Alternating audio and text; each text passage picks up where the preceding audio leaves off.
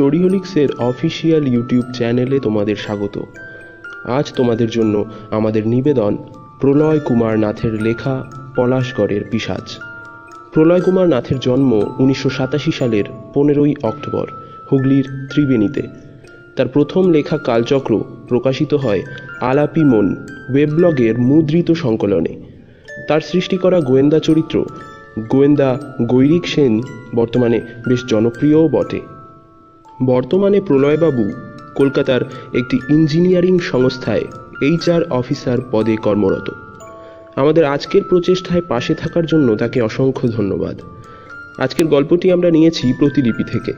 এই গল্পের হদিস দেওয়ার জন্য সৌরভ সেনকেও অসংখ্য ধন্যবাদ আমাদের তরফ থেকে। গল্পের মূল চরিত্র শ্রাবন্তী, অমলেন্দু, মধুরিমা, স্যামুয়েল এবং রঘুপতিবাবু। গল্প পাঠে শ্রী, গল্পের সূত্রধার আমি সৌরভ। শুরু হচ্ছে প্রলয় কুমার নাথের লেখা পলাশগড়ের পিসাজ।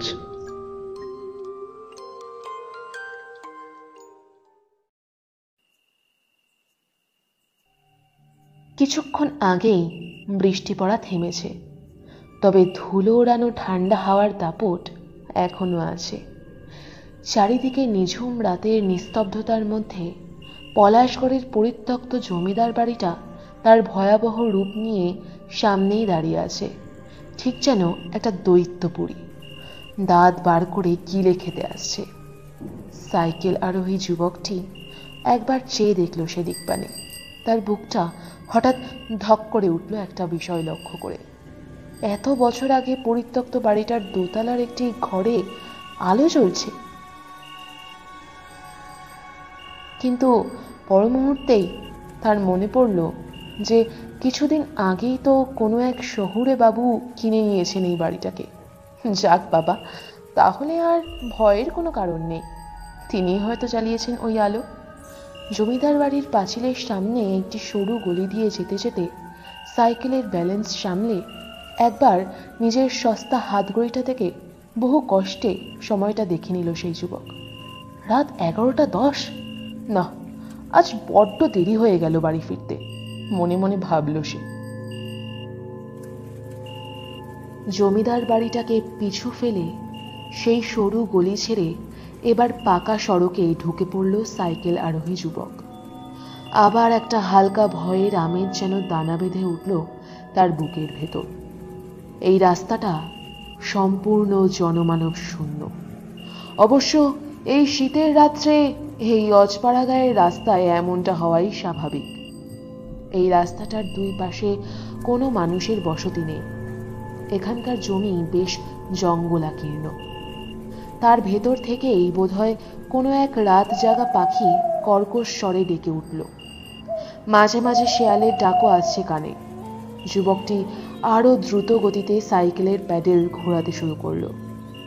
হঠাৎ যেন তার মনে হলো, সামনের একটা বড় অশ্বত্থ গাছের পেছন থেকে কেমন যেন একটা খসখস শব্দ আসছে। ঠিক যেন শুকনো পাতার ওপর কারোর সন্তপর্ণে চলার শব্দ।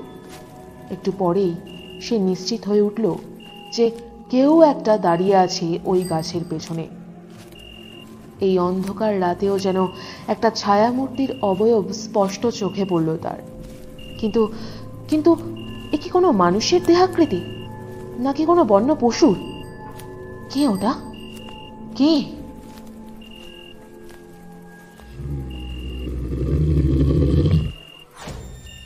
তীব্র আতঙ্কের বসে কম্পমান হাতে আর সাইকেলের ব্যালেন্স রাখতে পারল না সেই যুবক। সাইকেল সমেত হোঁচট খেয়ে পড়ল সে রাস্তার ওপর। কোনো পশুর হিংস্র চাপা গর্জনের শব্দ এখন স্পষ্ট এলো তার কানে। সে রুদ্ধশ্বাসে সাইকেলটাকে দূরে সরিয়ে পেরে রাস্তার উপর কোনো মতে উঠে দাঁড়িয়ে ছুটতে লাগল। নিজের সর্বশক্তি দিয়ে পা চালাতে লাগল। জোরে জোরে, আরও জোরে। যতক্ষণ না সে বুঝতে পারল যে সেই পৈশাচিক ছায়ামূর্তিটা একটা হিংস্র গর্জন করে পেছন থেকে ঝাঁপিয়ে পড়ল তার কাঁধের উপর।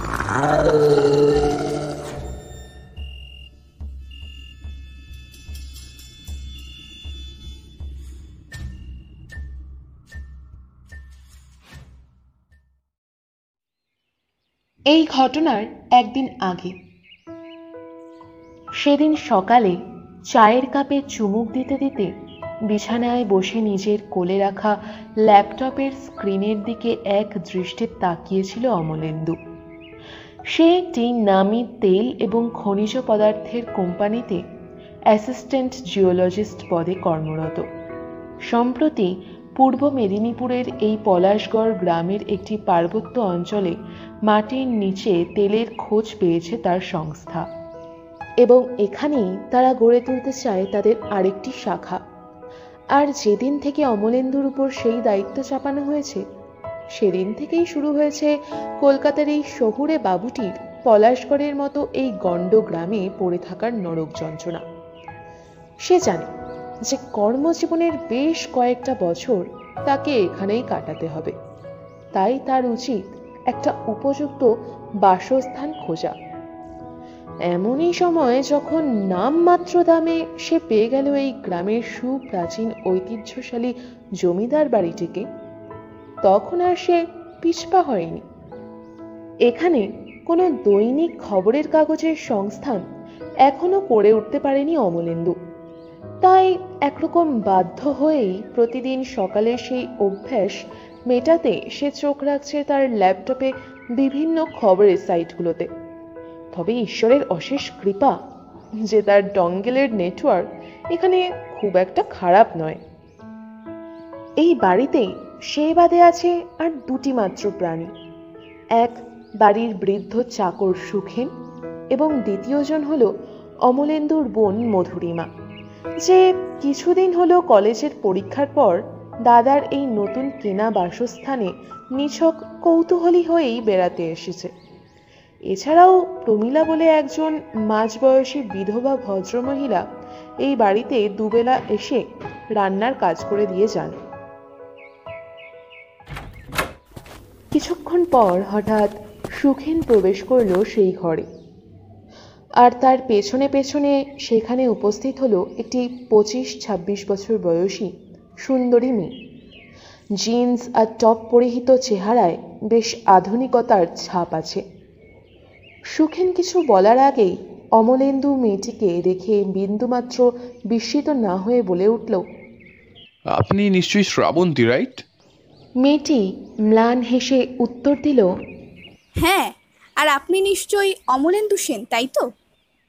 এরা দুজনে একে অপরকে আগে থেকেই চেনে, এই কথা বুঝে সুখেন আর বেশি কিছু না বলে সেই ঘর থেকে চলে গেল।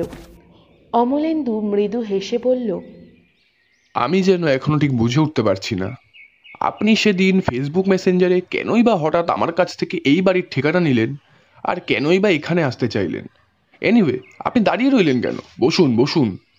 এমন সময়ে দাদার ঘর থেকে একজন অচেনা মেয়ের কণ্ঠস্বর শুনে মেয়েলি কৌতূহল সংবরণ না করতে পেরে সেখানে ছুটে এলো মধুরিমা। শ্রাবন্তীর সাথে মধুরিমার আলাপ পর্ব শেষ হলে শ্রাবন্তী বলল, অমলেন্দু বাবু, আমার মতো একজন অচেনা মানুষকে এই জায়গার ঠিকানা এবং এখানে আসার অনুমতি দেওয়ার জন্য সবার প্রথমে আপনাকে জানাই অসংখ্য ধন্যবাদ। এই বলে কিছুক্ষণ থামল সে। মধুরিমা আর অমলেন্দু দুজনেই তার দিকে অবাক চোখে চেয়ে রইল। এবার বেশ উৎকণ্ঠার সাথে শ্রাবন্তী বলল, এবার যে কথাগুলো আমি আপনাদের বলতে চলেছি, সেগুলো বিশ্বাস করা না করা আপনাদের ব্যাপার। তবে আমি কিন্তু এক বর্ণ মিথ্যে কথা বলতে চাই না আপনাদের। এরপর সে মধুরিমার দিকে চেয়ে বলে উঠল আমিও তোমার মতো একজন সাধারণ মেয়ে মধুরিমা। কিন্তু ছোটবেলা থেকেই আমার সাথে প্রতিনিয়ত কিছু অদ্ভুত ঘটনা ঘটছে যার অর্থ আমি এখনও খুঁজে পাচ্ছি না। মধুরিমা কৌতূহলী হয়ে বলল কি ঘটনা ঘটে আপনার সাথে? শ্রাবন্তী তখন অস্ফুট কণ্ঠে বলল একটা স্বপ্ন, একটা অদ্ভুত স্বপ্ন রোজ রাতে চোখের সামনে ভেসে ওঠে আমার। বিশ্বাস করো, এই বাড়িটা, এই বাড়িটারই ছবি আমি দেখতে পাই সেই স্বপ্নে। আর তখনই একটা ভয়, একটা অদ্ভুত মৃত্যু ভয় যেন জাঁকিয়ে ওঠে আমার বুকের ওপর। যেন এই বাড়ির সামনে থেকেই অন্ধকারের মধ্যে কেউ একটা ছুটে আসছে আমার দিকে। শোনা যাচ্ছে তার হিংস্র গর্জন। সে যেন সে যেন এই মুহূর্তেই ঝাঁপিয়ে পড়তে চায় আমার শরীরের ওপর। এবার অমলেন্দু বুদ্ধিদীপ্ত গলায় বলে উঠল আর তাই যখন আমি ফেসবুকে নেহাত কৌতুকের জন্যই আমার এই নতুন বাসস্থানের কয়েকটা ছবি আপলোড করি সেগুলো কোনোভাবে আপনার চোখে পড়ে তাই তো? শ্রাবন্তী বলল হ্যাঁ আপনি হয়তো খেয়াল করেছেন কিনা জানি না তবে আপনার প্রোফাইল অনুযায়ী আপনি যে কলেজ থেকে ছ বছর আগে পাস আউট আমিও এক বছর আগে সেখান থেকেই গ্র্যাজুয়েশন করেছি। তবে আমার বিষয় সাইকোলজি তাই আপনার আর আমার মিউচুয়াল ফ্রেন্ড থাকা অস্বাভাবিক নয়। তেমনই কেউ একজন আপনার ওই অ্যালবামটাকে শেয়ার করেছিল। ছবিগুলো দেখেই চমকে উঠি আমি। সেই মুহূর্তেই বুঝতে পারি যে এই তো আমার স্বপ্নে দেখা সেই বাড়ি। তখনই আপনার সাথে যোগাযোগ করে জানাই আমার এখানে আসার ইচ্ছার কথা। একটু থেমে বেশ অপ্রতিভ স্বরে শ্রাবন্তী বলল আপনাদের কাছ থেকে ব্যাস কয়েকদিনের সময় চেয়ে নিচ্ছি আমি। এই কদিনের মধ্যে এই বাড়িতে থেকে আমায় খুঁজে পেতে হবে আমার সেই দুঃস্বপ্নগুলির উত্তর। ওরা দুজনেই ফ্যাল ফ্যাল করে চেয়ে রইল শ্রাবন্তীর দিকে।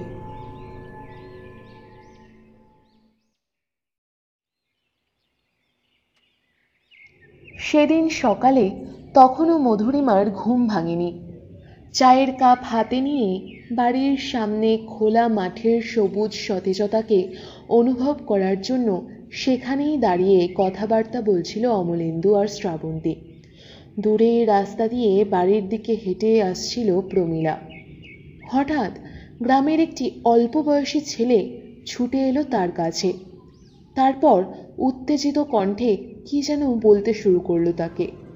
সেই কথা শোনা মাত্র একটা তীব্র আর্ত চিৎকার করে উঠল প্রমীলা।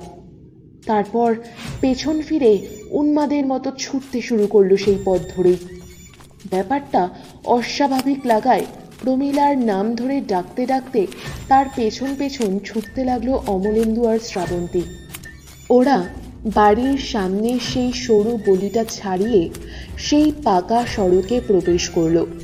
সেখানে রাস্তার এক ধারে তখনও পড়ে রয়েছে একটি দুমড়ে যাওয়া সাইকেল।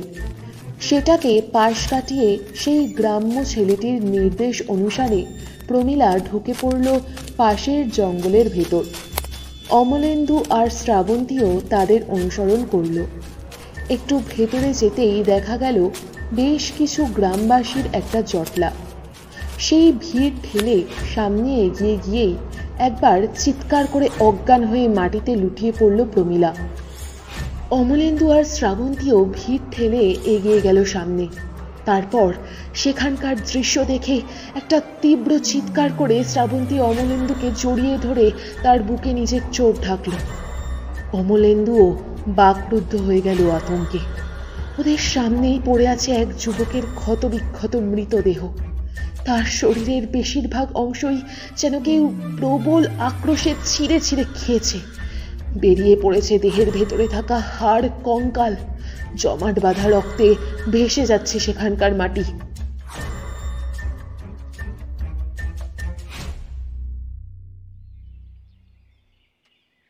এমন সময় পাশ থেকে একজন বয়স্ক গ্রামবাসী কপাল চাপড়ে বলেন হ্যাঁ ঈশ্বর হতভাগীর ছেলেটাই ছিল তার একমাত্র সম্বল আর তারও কিনা আজ এই অবস্থা হলো?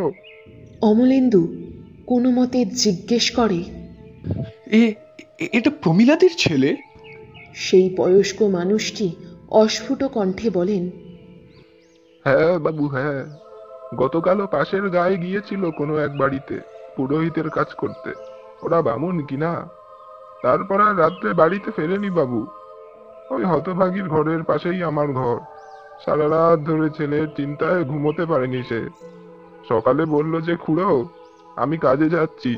ছেলেটি হয়তো কোনো কাজে আটকা পড়েছে, তাই কালকে রাত্রে বাড়ি ফিরতে পারেনি। আজকে ঠিক ফিরে আসবে। কথা শেষ করতে না পেরেই ফুপিয়ে কেঁদে উঠলেন সেই লোকটি। পরক্ষণেই তার মুখে ফুটে উঠল ঘোর আতঙ্কের ছাপ। সে বিস্ফারিত চোখে বলল সেই একশো বছর আগের নরখাদক আবার জেগে উঠেছে। বাবু আবার জেগে উঠেছে। এতক্ষণে শ্রাবন্তী নিজের সম্বিত ফিরে পেয়ে চিৎকার করে বলে উঠল কে? কে সেই নরখাদক? কার কথা বলছেন আপনি? কম্পিত গলায় সেই লোকটি বলেন পিসাজ দিদিমণি পিসাজ পলাশগড়ের পিসাজ।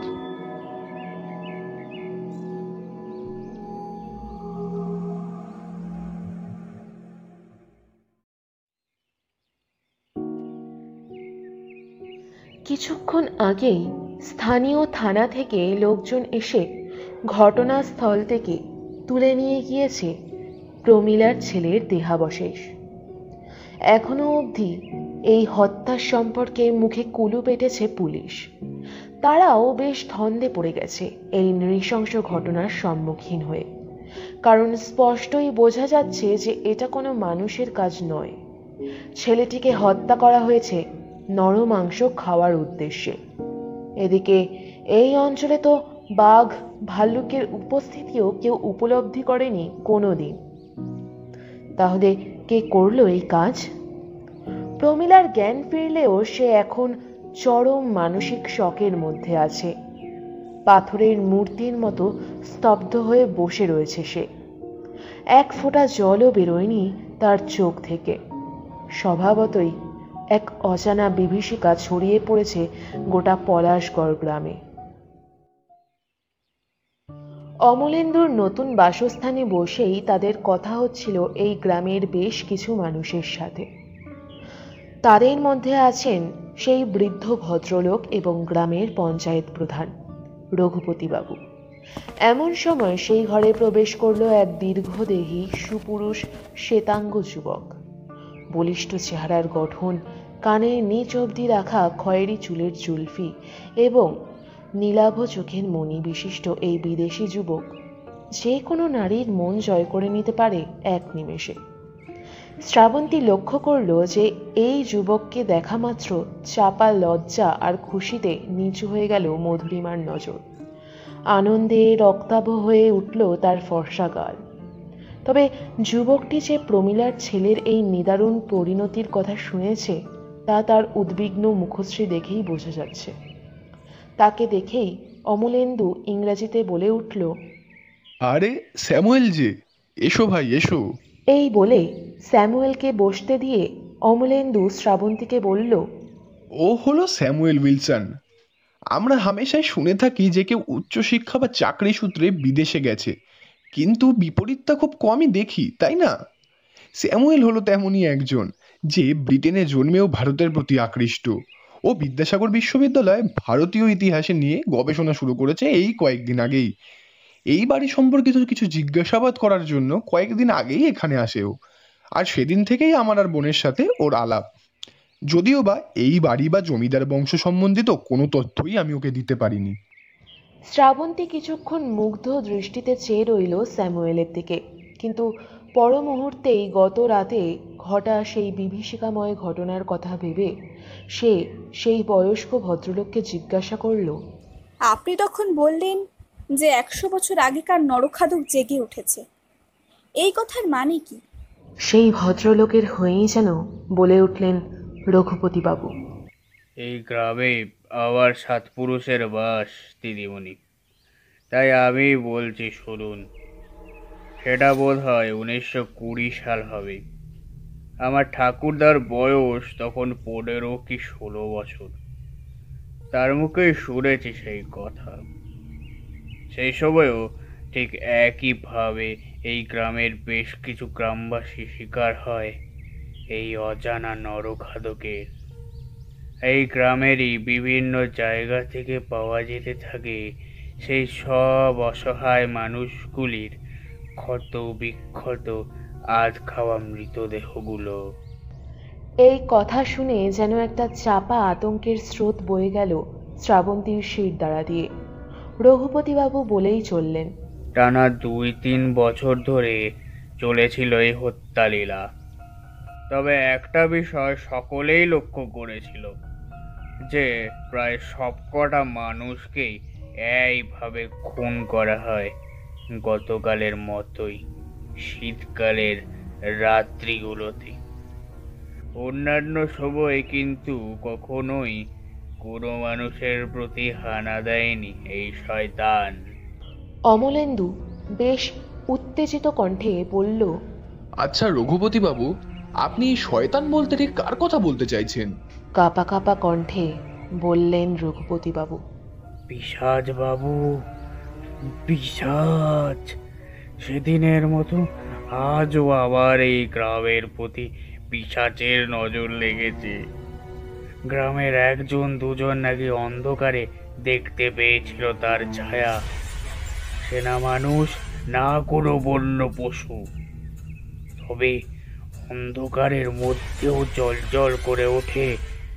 তার দুই চোখে জমে থাকা নরমাংসের প্রতি লোভ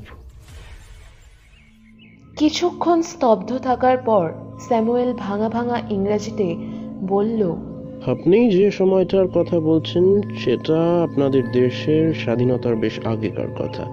সেই সময় নিশ্চয়ই এই গ্রাম এই বাড়ির জমিদার বংশের শাসনের আওতায় ছিল। তারা কি কোনো চেষ্টা করেছিলেন এই ভয়ঙ্কর দুর্যোগের হাত থেকে গ্রামবাসীদের বাঁচাতে? রঘুপতি বাবু বলে উঠলেন না বাবু আসলে যেই সময়ে ঘটনাগুলি ঘটতে শুরু করে সেই সময় থেকে এই জমিদার পরিবারের উপর নেমে আসে পতনের ঝড়। এই পরিবারের সদস্যরা নিজেদের মধ্যেই ক্রমাগত দ্বন্দ্বে বিধ্বস্ত হয়ে উঠেছিল সেই সময়। তাই গ্রামবাসীদের বাঁচানোর চেষ্টা করার কোনো ফুরসতই পায়নি তারা। আমি জানতে চাই এই বংশের ইতিহাসের কথা। আপনি যা জানেন, তা দয়া করে বলুন। কিছুক্ষণ ভেবে নিয়ে বলতে লাগলেন রঘুপতিবাবু। সেই সময় এই বংশের প্রধান পুরুষ ছিলেন জমিদার চন্দ্রমোহন রায়।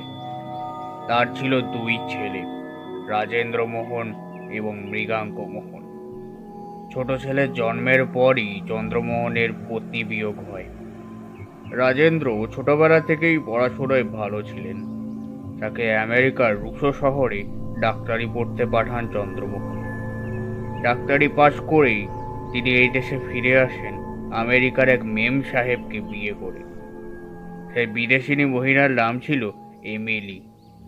নিতান্ত অখুশি হয়েও তাকে পুত্রবধূ হিসাবে মেনে নেন চন্দ্রমোহন। কিছুক্ষণ থেমে আবার বলতে শুরু করলেন তিনি। কিন্তু সমস্যা শুরু হয় চন্দ্রমোহনের মৃত্যুর পর মৃগাঙ্ককে নিয়ে। ছোটবেলা থেকে পড়াশোনায় তিনি ছিলেন দাদার বিপরীত। এই দুই ভাইয়ের মধ্যে সুসম্পর্ক কোনোদিনই ছিল না। সেই সময় রাজেন্দ্রই ছিলেন দণ্ডমুণ্ডের কর্তা। আর এমনই একদিন পাশের গ্রামের এক আদিবাসী মেয়েকে নিজের স্ত্রী হিসেবে এই বাড়িতে নিয়ে প্রবেশ করেন মৃগাঙ্ক। সেই মেয়েটির নাম ছিল রমাবতী। এই সময় রাজেন্দ্র যেন ভুলে যান নিজের প্রেম কাহিনীর কথা। তিনি সম্পূর্ণরূপে রমাবতীকে এই বাড়ির বউ হিসাবে মেনে নিতে অস্বীকার করেন। দুই ভাইয়ের মধ্যে গাঢ় হয়ে ওঠে বিবাদ এবং তা ঘোরতর শত্রুতার রূপ নেয়। যখন এক বৃষ্টি মুখরিত দিনে সকালবেলায় এই গ্রামের পুকুরে ভেসে ওঠে রমাবতীর লাশ। নিজের প্রেমিকাকে হারিয়ে উন্মাদে পরিণত হয়ে ওঠে মৃগাঙ্ক। তার বলে স্থির বিশ্বাস জেগে ওঠে যে রমাবতীর মৃত্যুর পেছনে রাজেন্দ্রই তাই। শ্রাবন্তী অধৈর্য হয়ে বলল তারপর? তারপর কি হলো মৃগাঙ্কর? আবার নিজের মস্তিষ্কে জোর খাটিয়ে বললেন রঘুপতিবাবু তারপর হঠাৎই একদিন রাতের পর থেকে নিখোঁজ হয়ে যান মৃগাঙ্ক। তার কি হয়েছিল তা কেউ জানে না। তবে লোকমুখে ফেরে যে তাকে নাকি গ্রামের জঙ্গলের শেষে নদীর ওপারে কোনো এক বৈষ্ণবদের আখড়ায় দেখা গিয়েছিল একবার। যদিও বা এই বিষয়ে আর পরে তেমন কোনো খোঁজ খবর নেয়নি কেউ। এরপর বোঝা যায় যে শরীরে জমিদারি রক্ত বইলেও বাবা হতে অপরাগ রাজেন্দ্র। সেই শোকে দুঃখে হয়তো এক রাতে হৃদরোগে আক্রান্ত হয়ে মৃত্যু হয় তার। এরপর এই মিলিও এই সমস্ত কিছু ত্যাগ করে আমেরিকায় ফিরে যান। এখানেই শেষ হয়ে যায় এই বংশ।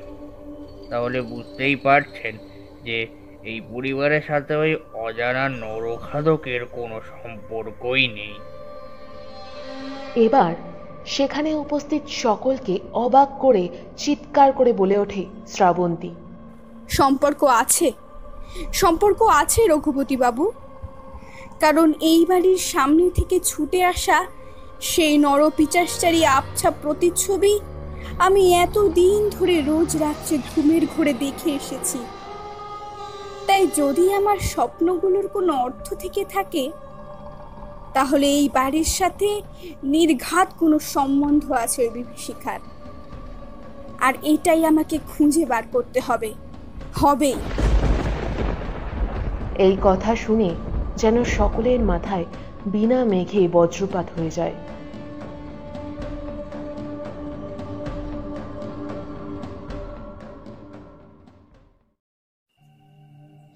সেদিনও নিস্তব্ধ শীতের রাত্রের ঠান্ডা আমেজে ঘুমিয়েছিল গোটা পলাশগড় গ্রাম।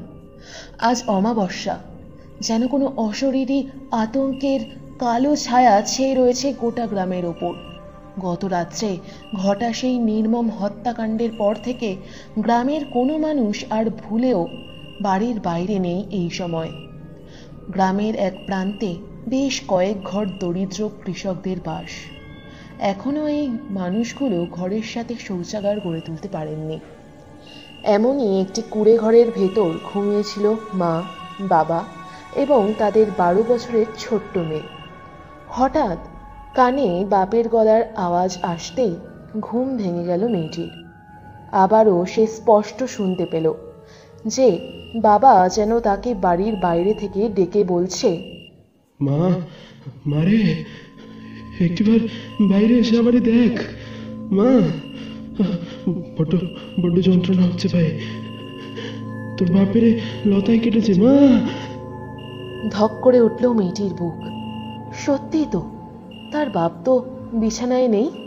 তার মানে কি, সে রোজকার মতো প্রকৃতির ডাকে ঘরের বাইরে বেরিয়েছে, আর সেখানেই কি তাকে সাপে কেটেছে?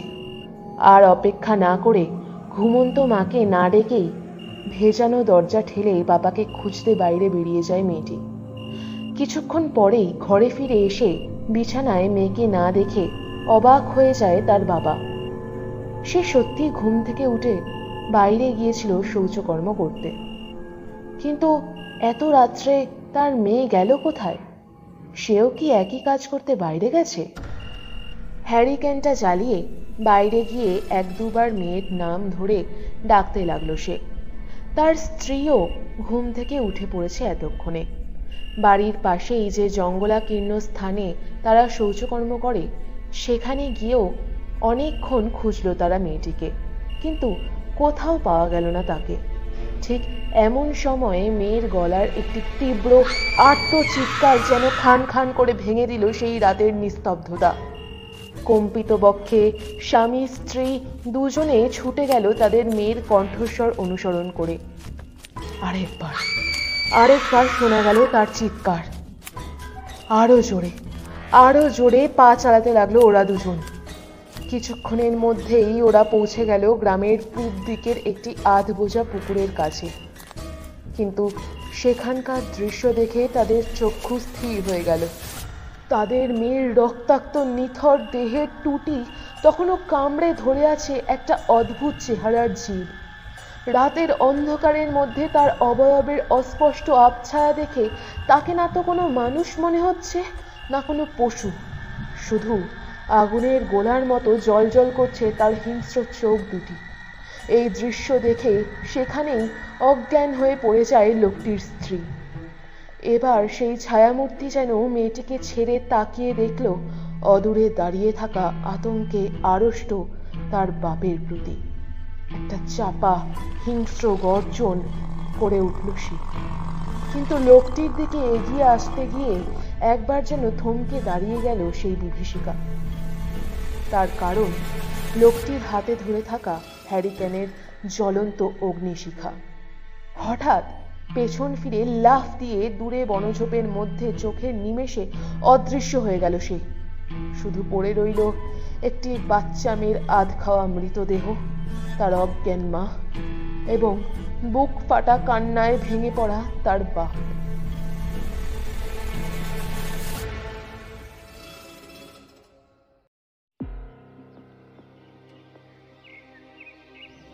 পরদিন সকালে গ্রামের সকলের কাছেই ছড়িয়ে পড়ল সেই অজানা আততায়ীর হাতে তার দ্বিতীয় শিকারের এই মর্মান্তিক পরিণতির কথা। মেয়েটির বাবার দেখা সেই অদ্ভুত প্রাণীটির বর্ণনা শুনে নানা লোক তাকে নানা ধরনের বন্য পশুর তকমা লাগাতে শুরু করেছে। আগেরবারের মতো এই দ্বিতীয় ঘটনাটির ক্ষেত্রেও অক্ষমতার আড়ালে মুখ লুকিয়েছে পুলিশ প্রশাসন। আতঙ্কের বশে এই গ্রাম ত্যাগ করে অন্যত্র বসবাস করার কথাও ভাবছে অনেক গ্রামবাসী। সেদিনকার মতো আজকেও বেশ উদ্বিগ্ন চিত্তে এই বাড়িতে উপস্থিত হয়েছে স্যামুয়েল। এমন সময় হঠাৎ কোথা থেকে হাঁপাতে হাঁপাতে ছুটে এলো এই বাড়ির চাকর সুখে। সে অমলেন্দু, শ্রাবন্তী, স্যামুয়েল আর মধুরিমাকে বলে উঠল দাদাবাবুরা দিদিমণিরা, এই দুটো মানুষের এমন অবস্থার জন্য যে দায়ী, তাকে ধরে ফেলেছে গ্রামের লোক। আর তাকে দেখতে হলে চলুন আমার সাথে। ওরা বেশ অবাক হয়ে আর কোনো কথা না বাড়িয়ে ছুটে গেল সুখেনের নির্দেশানুসারে। কিছুক্ষণের মধ্যেই ওরা সেই গ্রামের শেষে শ্মশানে এসে হাজির হলো। কিছুটা ভেতরে ঢুকতেই ওরা অবাক হয়ে দেখল যে একজন জটাজুটোধারী লাল পোশাক পরা তান্ত্রিক গোছের বৃদ্ধ লোককে খুব নির্মমভাবে প্রহার করার পর একটি বটগাছের গুড়ির সাথে বেঁধে রাখা হয়েছে। কোনো মতে অর্ধচেতন এবং রক্তাক্ত অবস্থায় বাঁধন থেকে ঝুঁকে পড়ে দাঁড়িয়ে আছে সে। তার চারিধারে গ্রামের লোকের ভিড়। তার মধ্যে রয়েছেন রঘুপতি বাবুও। অমলেন্দুদের দেখে তিনি উৎসাহের সাথে বলে উঠলেন আসুন আপনারা আসুন। দেখুন একবার এসব কার কার সাজি দেখুন একবার। শ্রাবন্তী এবার অবাক হয়ে বলল আপনারা কি করে বুঝলেন যে এই হত্যাগুলোর পেছনে আছে এই তান্ত্রিক? রঘুপতি বাবু জোরের সাথে বলে উঠলেন এই শয়তানটা তন্ত্র সাধনা করে। পিসাজ নামায় সে প্রতিদিন রাত্রে। ও যবে থেকে এই গ্রামে এসেছে তবে থেকে শুরু হয়েছে এই অদ্ভুত জীবটির আনাগোনা। নিঃসন্দেহে এই সবের পেছনে ওরই হাত আছে। তাই আমরা গ্রামের সব মানুষেরা ঠিক করেছি যে ওকে এই গ্রাম ছাড়া করব। পুলিশের হাতে তুলে দেবো ওকে। সেই কথা শোনার সাথে সাথে গ্রামের বেশ কয়েকজন মাতব্বর গোছের যুবক আবার চড়থাপ্পড় লাগাতে শুরু করল সেই গাছে বাঁধা লোকটির গায়ে। সেই মুহূর্তে শ্রাবন্তী ছুটে গেল তার কাছে। আর সেই লোকটির গায়ে আর কাউকে হাত তুলতে বাধা দিয়ে সে চিৎকার করে বলে উঠল, পাগল হয়ে গেছেন আপনারা? একটা বয়স্ক মানুষের উপর ভিত্তিহীন সন্দেহ করে এইভাবে অন্যায় অত্যাচার করছেন? কি প্রমাণ আছে আপনাদের কাছে যে এই সব ওর কারসাজি? এখনও অবধি এটাই বোঝা গেল না যে ওটা কি ধরনের প্রাণী, আর এরই মধ্যে আপনারা খুঁজে পেয়ে গেলেন তার সৃষ্টিকর্তাকে? ব্যাপারটা কি এতই সহজ? আপনাদের কি মনে হয়? পুলিশ এসে আপনাদের কথা বিশ্বাস করবে? কখনোই না। তারা আপনাদেরই একটি অসহায় মানুষকে অত্যাচার করার জন্য গ্রেফতার করবে। তাই ভালো চান তো ওকে এখনই ছেড়ে দিন। ছেড়ে দিন ওকে। সকল গ্রামবাসী অবাক হয়ে গেল শ্রাবন্তীর এই আচরণে। তবে তারা শহরের শিক্ষিত ভদ্রলোকের কথা মান্য করেই চলে। তাই খুব বেশি বিবাদে না গিয়ে লোকটির বাঁধন খুলে তাকে ছেড়ে দিল সবাই। গাছের গা ঘেঁষে অসহায়ভাবে মাটিতে বসে পড়ল লোকটি। তারপর সকলকে উদ্দেশ্য করে অস্ফুট কণ্ঠে সে বলে উঠল এই কথা এই কথা ঠিক যে আমি পিসাজ সিদ্ধতান্ত্রিক তবে তবে আমি এই শক্তিকে কাজে লাগাই জনগণের মঙ্গল কামনায়। কিন্তু কিন্তু রোজ রাতে যে নরমাংস লোভী জীবটা দেখা দিচ্ছে, সে কোনো সাধারণ জীব নয়। তার তার শক্তি আমার থেকে আরও আরও বেশি। সে আমার ক্ষমতার বাইরে। তার সম্বন্ধে আমি আমি সব জানি, সব কথা জানি আমি, সব।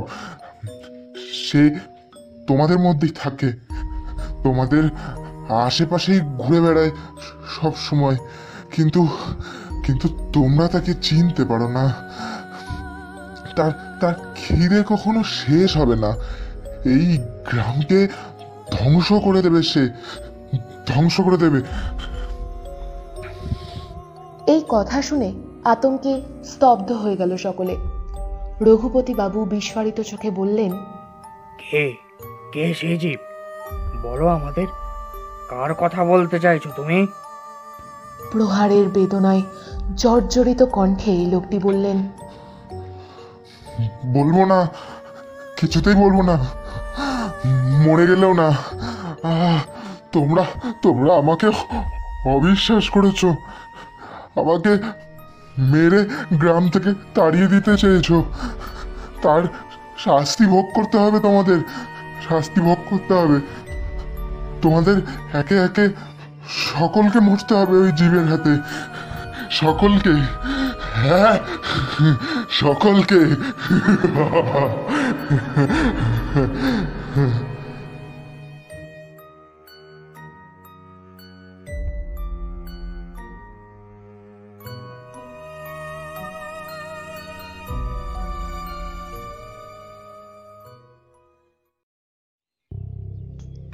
না। কোনোভাবেই আর কোনো কথা বার করা যায়নি ওই তান্ত্রিকের মুখ থেকে। ওরা সকলেই যে যার বাড়ির ফিরতি পথ ধরেছিল। লোকটি শ্মশানের সেই বটগাছের নিচে চুপ করে বসে হাঁপাতে লাগল। জমিদার বাড়িতে ঢোকার ঠিক আগে অমলেন্দুদের কাছে হঠাৎ কোথা থেকে ছুটে এলো গ্রামের এক তরুণ যুবক। তাকে দেখে অমলেন্দু জিজ্ঞেস করল শ্রাবন্তীর কথা মতো তোমাকে যে নদীর ওপারের পাশের গ্রামের সেই বৈষ্ণবদের আশ্রমে পাঠিয়েছিলাম সেখানে গিয়েছিলে তো তুমি? ছেলেটি হাঁপাতে হাঁপাতে বলল হ্যাঁ বাবু হ্যাঁ সেই কথা বলতেই তো এলাম। প্রায় একশো বছর আগেকার ঘটনা। তাও যতটা পেয়েছি খোঁজ খবর নিয়েই এসেছি।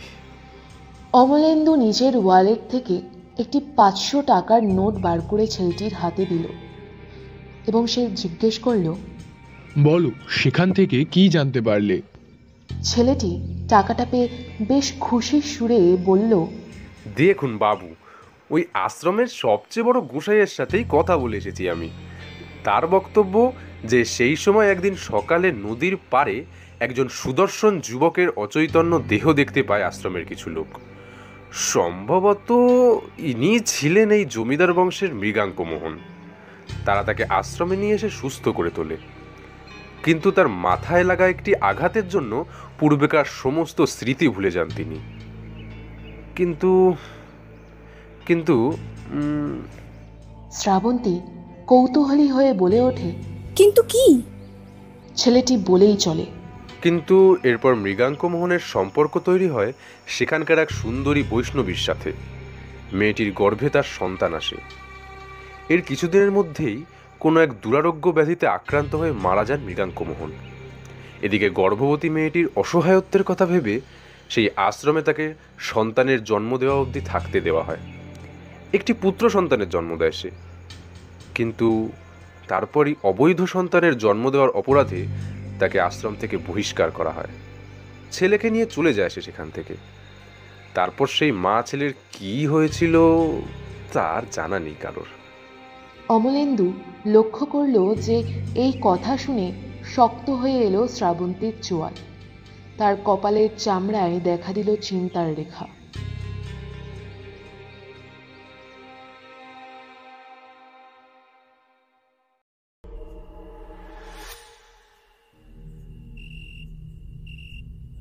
আবার আরেকটি শীতের রাত। তার বিভীষিকাময় কালো চাদর বিস্তার করেছে। গোটা গ্রামের ওপর। আবার সকলকে গুনতে হচ্ছে আতঙ্কের প্রহর। না জানি এবার গ্রামের কার পালা? কার শরীরের রক্ত মাংস মেটাবে এই নর পিসাচটার জঠরের জ্বালা? নিস্তব্ধ গোটা গ্রামে শুধু মাঝে মাঝে শোনা যাচ্ছে শেয়াল কুকুরের ভীত আর্তনাদ। সেই রাত্রে মধুরিমার ঘুম আসছিল না। তার শুধু মনে পড়ছিল স্যামুয়েলের কথা।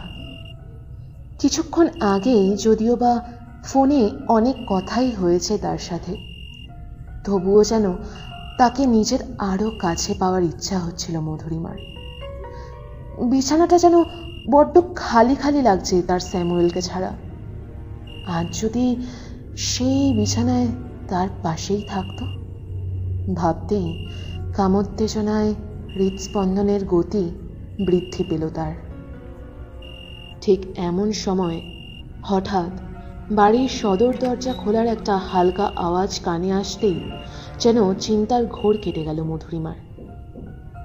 সে কৌতূহলী হয়ে সন্তপর্ণে দোতলার বারান্দায় বেরিয়ে এসে চোখ রাখল বাড়ির বাইরের রাস্তার দিকে। সেখান দিয়ে চুপি চুপি হেঁটে যাচ্ছে এক ছায়া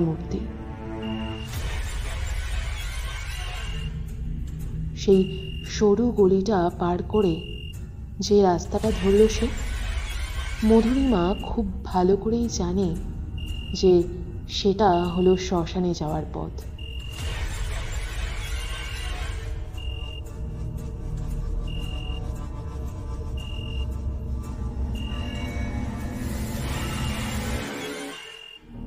গাজার নেশাটা যেন একটু বেশি করে ফেলেছে। এই কথাই মনে হচ্ছিল শ্মশানের সেই বট গাছের নিচে বসে থাকা তান্ত্রিকের। মাথাটা বেশ জোরেই ঘুরছে এখনও। এমনিতেই শীতের রাত্রের ঘুটঘুটে অন্ধকার সারা শ্মশানময়। তার উপর আবার চোখের দৃষ্টিশক্তিটাও ঠিকমতো কাজ করছে না নেশার ঘোরে। কিন্তু সেই আবছা দৃষ্টি দিয়েও সে যেন দেখতে পেল যে দুটো জ্বলন্ত আলোর বিন্দু যেন তার দিকেই এগিয়ে আসছে সামনের ঝোপের আড়াল থেকে। চমকে উঠে দুই চোখ কচলে নিল সে। না এখন আরও স্পষ্ট, আরও বড় লাগছে ওই আলোক বিন্দু দুটিকে। এমন সময় সেই সুপরিচিত চাপা গর্জনের আওয়াজ এলো তার কানে।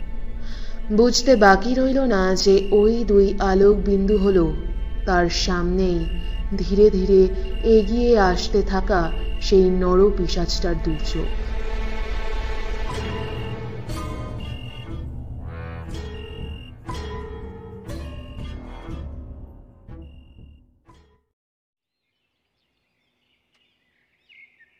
পরের দিন সকালবেলায় যখন সুখেনের মারফত অমলেন্দু, শ্রাবন্তী আর মধুরিমা জানতে পারল যে সেই অতি প্রকৃত জীবের তৃতীয় শিকার হয়েছে তাদের গতকাল শ্মশানে দেখা সেই তান্ত্রিক।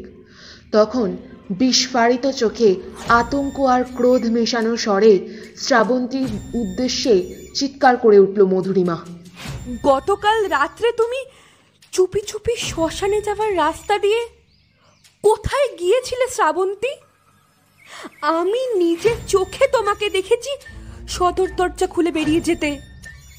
বলো আমার কথার জবাব দাও। শ্রাবন্তী চমকে উঠে স্তব্ধ হয়েছে রইল মধুরিমার দিকে। শ্রাবন্তীকে নিরুত্তর দেখে অমলেন্দুর উদ্দেশ্যে আরও জোরে চিৎকার করে উঠল মধুরিমা আমি জানি আমি জানি ওর কাছে কোনো উত্তর নেই রে দাদা। কারণ কারণ ওই ওই হলো সেই নরখাদক পিসাচিনি। ওসব স্বপ্ন টপ্ন সব মিথ্যে কথা ওর। মনে করে দেখ দাদা, ও সবে থেকে এই বাড়িতে এসেছে। তবে থেকেই এই গ্রামের হত্যালীলা শুরু হয়েছে। ওকে পুলিশের হাতে তুলে দে দাদা। আমাদের সকলকে মেরে ফেলার আগে ওকে পুলিশের হাতে তুলে দে। ধৈর্যের সীমা অতিক্রান্ত হয়ে যাওয়ায় চিৎকার করে মুখ খুলল শ্রাবন্তী। হ্যাঁ মানছি। মানছি আমি কাল রাতে শ্মশানে গিয়েছিলাম। আর ওই তান্ত্রিকের সাথেই দেখা করতে গিয়েছিলাম। কারণ আমার মনে হয়েছিল যে সকালের আগের বসে সকলের সামনে সে মুখ না খুললেও রাতে হয়তো আমার কাছে একান্ত ওই নরখাদক ট্রিপটার সম্বন্ধে সব কথা খুলে বলবে। কিন্তু আমি সেই জায়গায় পৌঁছানোর আগে পৌঁছানোর আগে সে ওই জীবটার শিকার হয়। হ্যাঁ বাবু আজ সকালে ওই গ্রামের লোকেরা ওই ব্যক্তির যে ক্ষতবিক্ষত মৃতদেহ দেখেছে, তা আমি কাল রাতেই সেখানে গিয়ে দেখতে পাই। কিন্তু সেই সময় সেই সময় তার দেহাবশেষের ধারে কাছে কাউকেই দেখতে পাইনি আমি। কাউকেই না। এই বলে আর কোনো কথা না বাড়িয়ে সেই ঘর থেকে ছুটে বেরিয়ে গেল শ্রাবন্তী। মধুরিমা নিজের বিস্ফারিত চোখের সন্দিগ্ধ দৃষ্টিতে চেয়ে রইল তার দিকে। বিহ্বল হয়ে দাঁড়িয়ে রইল অমলেন্দু।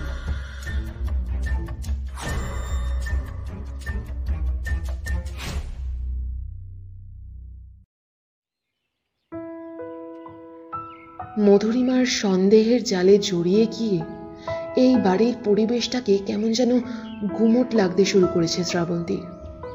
তবে যে যাই বলুক না কেন, এই রহস্যের সমাধান না করে সে কিছুতেই এখান থেকে ফিরে যাবে না। তাতে যদি ওই পিসাজটার হাতে প্রাণ দিতে হয়, তাতেও রাজি আছে সে। এই বদ্ধ ঘরের আবহাওয়া থেকে সাময়িক মুক্তি পাওয়ার জন্য সেদিন বিকালে একবার বাড়ির বাইরে বেরিয়েছিল শ্রাবন্তী। বিকালবেলায় সেই নরখাদকের আক্রমণের কোনো ভয় নেই। এই কথা সে জানে।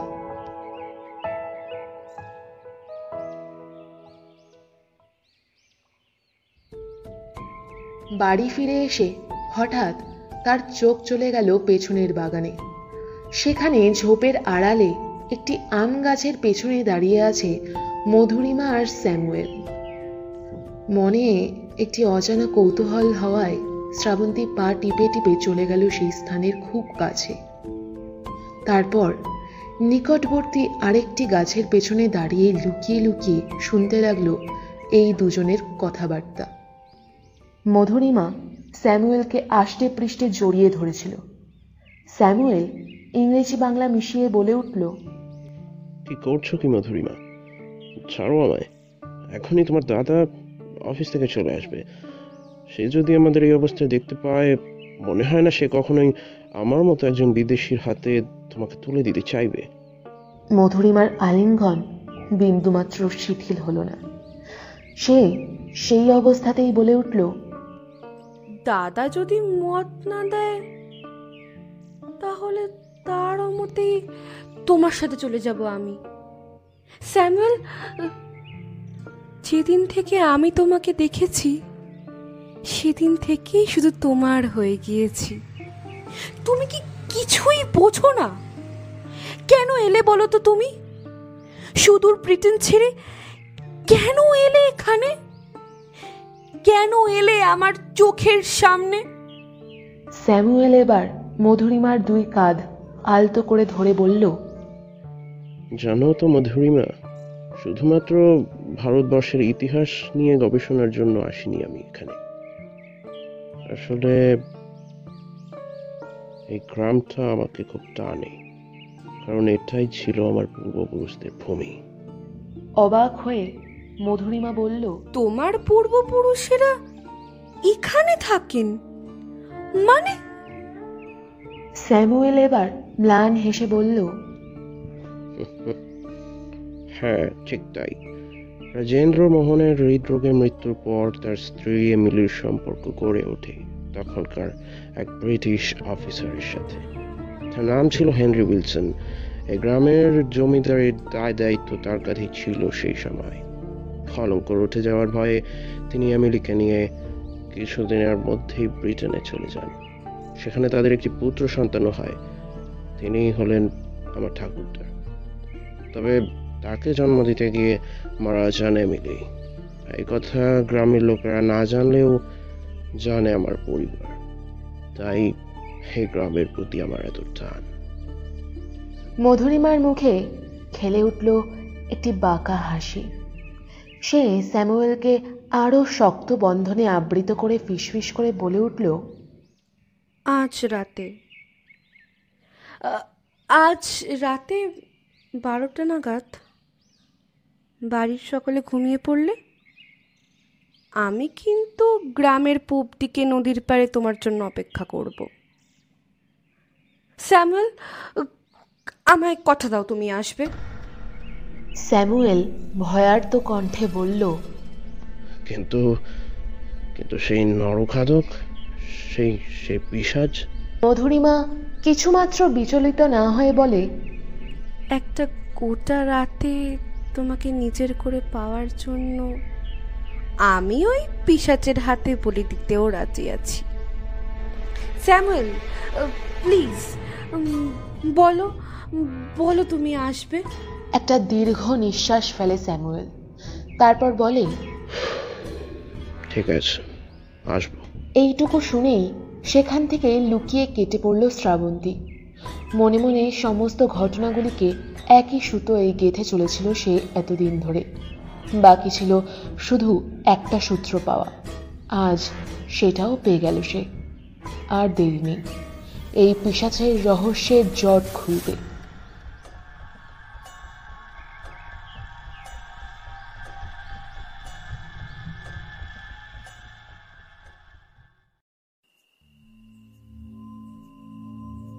সেই নরখাদকের আতঙ্ক ছড়িয়ে পড়ার পর থেকে এই গ্রামে বিভীষিকার কালো ছায়া নিয়ে হাজির হয়েছে চতুর্থ রাত্রি। চারিদিকে অন্ধকারের কালি মেখে অপার নিস্তব্ধতায় ঘুমিয়ে আছে গোটা পলাশগড় গ্রাম। পরদিনই আবার না জানি পাওয়া যাবে কার মৃত্যু সংবাদ। বাড়ির সকলে ঘুমিয়ে পড়লে মধুরিমা চুপি চুপি সদর দরজা খুলে বেরিয়ে এলো বাড়ি থেকে। তারপর দ্রুত পায়ে হেঁটে পৌঁছে গেল গ্রামের পূর্ব দিকে অবস্থিত নদীর পাড়ে। সেখানে এসে খুশিতে ভরে উঠল তার বুক। কারণ সেখানে স্যামুয়েল তার জন্য আগে থেকেই অপেক্ষা করছিল। মধুরিমা ছুটে গিয়ে জড়িয়ে ধরল স্যামুয়েলকে। কিন্তু সেই মুহূর্তেই তাকে অবাক করে এক ঝটকায় অনতি দূরে সরিয়ে দিল স্যামুয়েল। তারপর হিংস্র স্বরে বলে উঠল সে বড্ড ভুল কাজ করে ফেলেছ আমাকে ভালোবেসে মধুরিমা। বড্ড বোকামির কাজ করে ফেলেছ তুমি। নিজের মৃত্যুকে নিজেই ডেকে এনেছো আজ রাতে। মধুরিমা অবাক হয়ে ভয়ার্ত কণ্ঠে জিজ্ঞেস করল মানে? এসব কি বলছো তুমি? মধুরিমার দিকে ক্রূর দৃষ্টি নিক্ষেপ করে বলে ওঠে স্যামুয়েল। মানে? মানে এই গ্রামের সেই নরখাদক আর কেউ নয় মধুরিমা। আমি আমি হলাম সেই পলাশকরের পিসাজ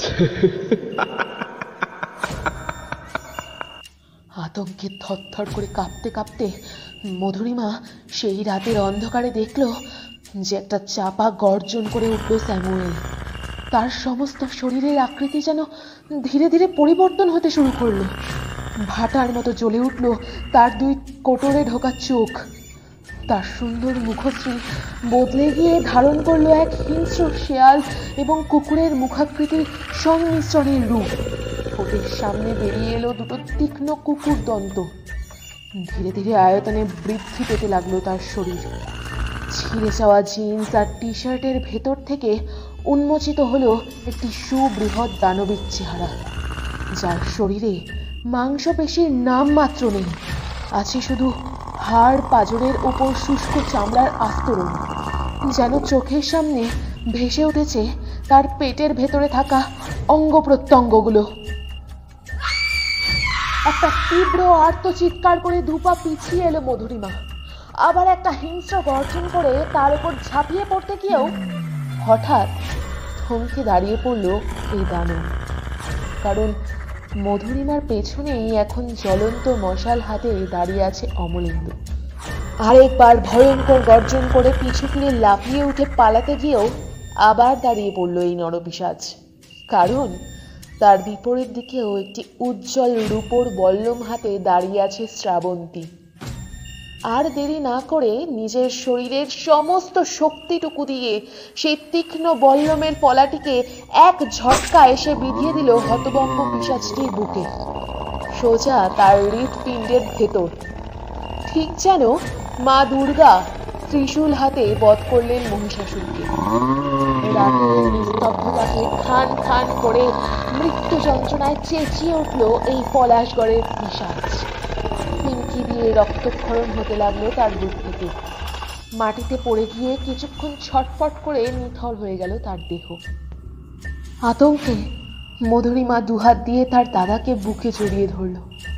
ক্লান্ত হয়ে মাটিতে বসে পড়ে শ্রাবন্তী দেখল যে আবার ধীরে ধীরে পরিবর্তিত হয় সেই পিসাজটির দেহ। কিছুক্ষণের মধ্যেই তাদের সামনে পড়ে রইল উল্লঙ্গ স্যামুয়েলের রক্তাক্ত মৃতদেহ। ওরা অবাক হয়ে দেখল যে আশেপাশের বনঝোপের ভেতর থেকে উঁকি দিচ্ছে সারি সারি জ্বলন্ত চোখ জোড়া। শ্রাবন্তী বলে উঠল, স্যামুয়েলের রক্তের গন্ধে এখানে ছুটে এসেছে গ্রামের শিয়ালগুলো। ওরা ওদের খিদে মেটাক এই লাশটাকে এখানেই ছেড়ে যেতে হবে আমাদের। কাল সকালে গ্রামবাসীরা জানবে যে স্যামুয়েলই হলো এই পিশাচের চতুর্থ এবং শেষ শিকার। না হলে পুলিশ আমাদের সমস্ত কথা অবিশ্বাস করে স্যামুয়েলের খুনের দায় হাতে হাত করা লাগাবে আমাদের। এই বলে স্যামুয়েলের বুকে বিঁধে থাকা রূপোর বল্লমটা এক টানে বার করে নিল শ্রাবন্তী। তারপর ঠিক ফোল্ডিং ছাতার মতো সেটাকে ছোট করে ভরে নিল অদূরে পড়ে থাকা নিজের হ্যান্ডব্যাগে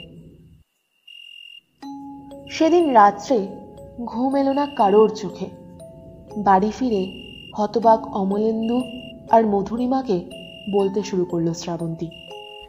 আমি যে বলতে চলেছি, তার মধ্যে কিছুটা আছে আমার আন্দাজ এবং বাকিটা ইতিহাস, বিজ্ঞান এবং অলৌকিকতা। যখনই আমি শুনি যে রাজেন্দ্র মোহন আমেরিকার রুশো শহর থেকে এমিলিকে বিবাহ করে এনেছিলেন, সন্দেহটা আমার তখনই হয়। এখনও আপনারা ইন্টারনেট ঘাঁটলেই দেখতে পাবেন যে সেই সময়, অর্থাৎ উনিশশো কুড়ি সালের কাছাকাছি, রুশো শহরের বেশ কিছু মানুষও এই একইভাবে কোনো নরপিসাচের হাতে মারা পড়ে। তাদের ধারণা যে প্রবল নিচু তাপমাত্রায় যখন সেখানকার জনগণের কাছে খাবার ফুরিয়ে যেত তখন বাধ্য হয়ে কেউ কেউ হয়ে উঠত নরমাংস ভোগী আর ঠিক এই সময় তাদের শরীরে প্রবেশ করত এক ভয়ানক অপদেবতা, যার নাম হলো ওয়েন্ডিগো। এর ফলে তারা প্রতি শীতের রাত্রে এই ভয়ানক পৈশাচিক রূপ ধারণ করে মানুষ শিকার করতে বেরোতো। এতে সাহায্য করত তাদের অন্যের স্বর নকল করার অদ্ভুত ক্ষমতা। একবার শরীরে এই অপদেবতা বাসা বাঁধলে হাতের সামনে অন্যান্য খাবার থাকলেও নরমাংসের খিদে যেন তাদের কখনো মিটত না। এরা ভয় পায় আগুনকে। এছাড়াও কোনো ওয়েন্ডিগো বা ওই জাতীয় পিসাজকে মারতে গেলে আগে রূপোর অস্ত্র, যা দিয়ে ছেদ করতে হয় তাদের হৃৎপিণ্ডকে। সেটা আমি আগে থেকেই আঁচ করে সঙ্গে করে নিয়ে এসেছিলাম ওই রূপোর ফোল্ডিং বল্লমটাকে। সেই সময় ওই শহরের মানুষদের বাঁচাতে ওয়েন্ডিগোদের চিহ্নিতকরণ করে এমনভাবেই হত্যা করেছিলেন ওয়েন্ডিগো হান্টাররা। যাই হোক, আমার বিশ্বাস এমিলিও ছিলেন এমন এক ওয়েন্ডিগো। তাকে হয়তো চিনে ফেলেছিলেন ওয়েন্ডিগো হান্টাররা। তাই তিনি রাজেন্দ্র মোহনকে প্রেমের জালে জড়িয়ে তার সঙ্গে চলে এলেন ভারতের এই পলাশ করে। এখানে এসেও বেশ কিছু বছর ধরে শীতের রাত্রিগুলিতে চালাতে লাগলেন এই হত্যালীলা। অপুত্রক রাজেন্দ্র মোহনের হৃদরোগে মৃত্যুর পর যতদিন না এমিলি হেনরির সাথে ব্রিটেনে পাড়ি দিলেন তত দিন ধরে চলতে থাকল তার এই পৈশাচিকতা। এদিকে আদিবাসী হওয়ার ফলে রমাবতী হয়তো জানতেন কোনো গুপ্ততন্ত্রবিদ্যা। তিনি হয়তো বুঝে গিয়েছিলেন এমিলির আসল রূপ। তাই একদিন তাকে হত্যা করে পুকুরে ভাসিয়ে দিলেন এমিলি। সময়টা বর্ষাকাল হওয়ায় তাকে শুধু হত্যাই করলেন তিনি। কিন্তু তার মাংস ভক্ষণ করলেন না। মৃগাঙ্ক মোহন ভাবলেন যে এটা তার দাদার কাজ। তিনি প্রেমিকার মৃত্যুর প্রতিশোধ নেওয়ার জন্য রাজেন্দ্র মোহনকে পৃথিবী থেকে সরিয়ে দেওয়ার পরিকল্পনা করলেন। কিন্তু এমিলি বোধহয় ততদিনে সত্যিই ভালোবেসে ফেলেছিলেন রাজেন্দ্র মোহনকে তাই যে রাতে মৃগাঙ্গ মোহন তার দাদাকে মারতে যাবেন, সেদিনই এমিলি তার পৈশাচিক রূপ ধারণ করে আক্রমণ করলেন তাকে। মৃগাঙ্ক প্রাণ ভয় ছুটে বেরিয়ে এলো জমিদার বাড়ি থেকে। তার পেছন পেছন মূর্তিমান বিভীষিকার মতো ছুটে আসতে লাগলেন এমিলি কিন্তু দৈবক্রমে গ্রামের নদীতে ঝাঁপ দিয়ে প্রাণে বেঁচে গেলেন মৃগাঙ্ক। কিন্তু মাথায় চোট পেয়ে তিনি হারিয়ে ফেললেন স্মৃতিশক্তি। তারপরে সেই বৈষ্ণব আশ্রমে ঘটা ঘটনার কথা আপনারা জানেন। শুধু জানেন না এটাই যে মৃগাঙ্গ মোহনের সেই পুত্র সন্তানই হলেন আমার ঠাকুরদা। হ্যাঁ এই কথা আমাদের পরিবারের সকলেই জানে যে আমার ঠাকুরদার বাবা ছিলেন খুব ধনী, কিন্তু নিঃসন্তান। একদিন এক অসহায় বৈষ্ণবী তাকে একটি পুত্র সন্তান দত্তক দিয়ে যান। তারপর আর তার কোনো খোঁজ খবর পাওয়া যায়নি। তবে আমার ঠাকুরদা যে সেই সন্তানই ছিলেন, এই ব্যাপারে আমি নিশ্চিত হতে পারলাম তখনই যখন মৃগাঙ্গ মোহনের এমিলি দ্বারা আক্রান্ত হওয়া সেই রাতের কয়েকটা দৃশ্য ভেসে আসতে থাকে আমার স্বপ্নের মধ্যে। পূর্বপুরুষের কিছু মর্মান্তিক অভিজ্ঞতার কথা পরবর্তী প্রজন্মগুলির কারোর মনে জিনগতভাবে জেগে ওঠার এই ঘটনাকে বৈজ্ঞানিক ভাষায় বলা হয় epigenetic transmission of transgenerational trauma ঠিক একই রকমভাবে স্যামুয়েলও যেহেতু এমিলির বংশধর, তার মধ্যেও জেগে উঠতে শুরু করল ওই ওয়েন্ডিগোর নরমাংস লোভী মনোভাব। সেও আবার এখানে এসে জাগিয়ে তুললো একশো বছর আগে এমিলির দ্বারা শুরু করা হত্যালীলা। কিন্তু আশ্চর্যজনক ভাবে আমার বা স্যামুয়েলের আগের দুটি প্রজন্ম ছিল শুধুমাত্র এই ঘটনাগুলির জেনেটিক বাহক। তাদের মধ্যে কিন্তু এক্সপ্রেসড হয়নি এই ক্যারেক্টারগুলি। রমাবতীর মতোই তন্ত্রবিদ্যায় পারদর্শী হওয়ায় সেদিন ওই তান্ত্রিকও চিনে ফেলেছিল স্যামুয়েলের আসল কিন্তু গ্রামবাসীদের প্রতি রাগের কারণে তিনি চাইলেন যে স্যামুয়েল আরও গ্রামের মানুষদের হত্যা করুক। হয়তো ভেবেছিল সে যে স্যামুয়েলের কথা সবার কাছে ফাঁস না করে দেওয়ার জন্য তাকে অন্তত মারবে না স্যামুয়েল। কিন্তু তার ভাবনাকে ভুল প্রমাণ করে স্যামুয়েল তাকেই বানালো তার তৃতীয় শিকার।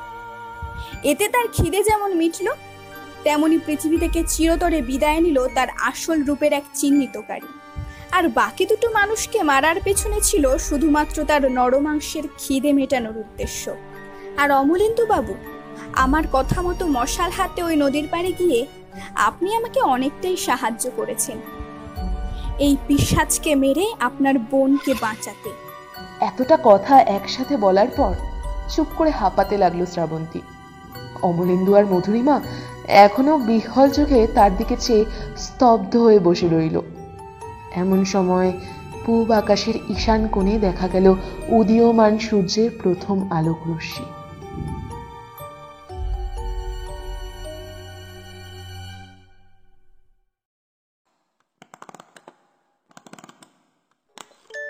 স্টোরি হোলিক্সে এতক্ষণ তোমরা শুনছিলে প্রণয় কুমার নাথের লেখা পলাশগড়ের পিসাজ গল্প পাঠে শ্রী, শ্রাবন্তীর চরিত্রে রূপাঞ্জনা। অমলেন্দুর চরিত্রে প্রান্তিক মধুরিমার চরিত্রে সুস্মিতা, স্যামুয়েলের চরিত্রে সৌরভ রঘুপতি বাবুর চরিত্রে দেবায়ন এবং অন্যান্য চরিত্রে দেবজিৎ, শুভজিৎ, সৌরভ এবং Arnab. Poster design Riya Sopala, sound design, editing, mixing এবং স্পেশাল এফেক্টসে সৌরভ। সমগ্র পরিকল্পনা ও পরিচালনায় সাহেব। কেমন লাগল আমাদের আজকের গল্প? জানাও কমেন্ট করে। ভালো লাগলে অবশ্যই ভিডিওটিতে লাইক করো এবং শেয়ার করো। তোমার বন্ধুদের সঙ্গে। আর চ্যানেলে হন আর চ্যানেলে নতুন হলে অবশ্যই সাবস্ক্রাইব করো আরও ভিন্ন ভিন্ন স্বাদের গল্প শোনার জন্য। আজকের জন্য এইটুকুই। আবারও ফিরে আসব আমরা একটি নতুন স্বাদের গল্প নিয়ে। ততক্ষণের জন্য সুস্থ থাকো, শুনতে থাকো স্টোরি হোলিক্স থ্যাংক ইউ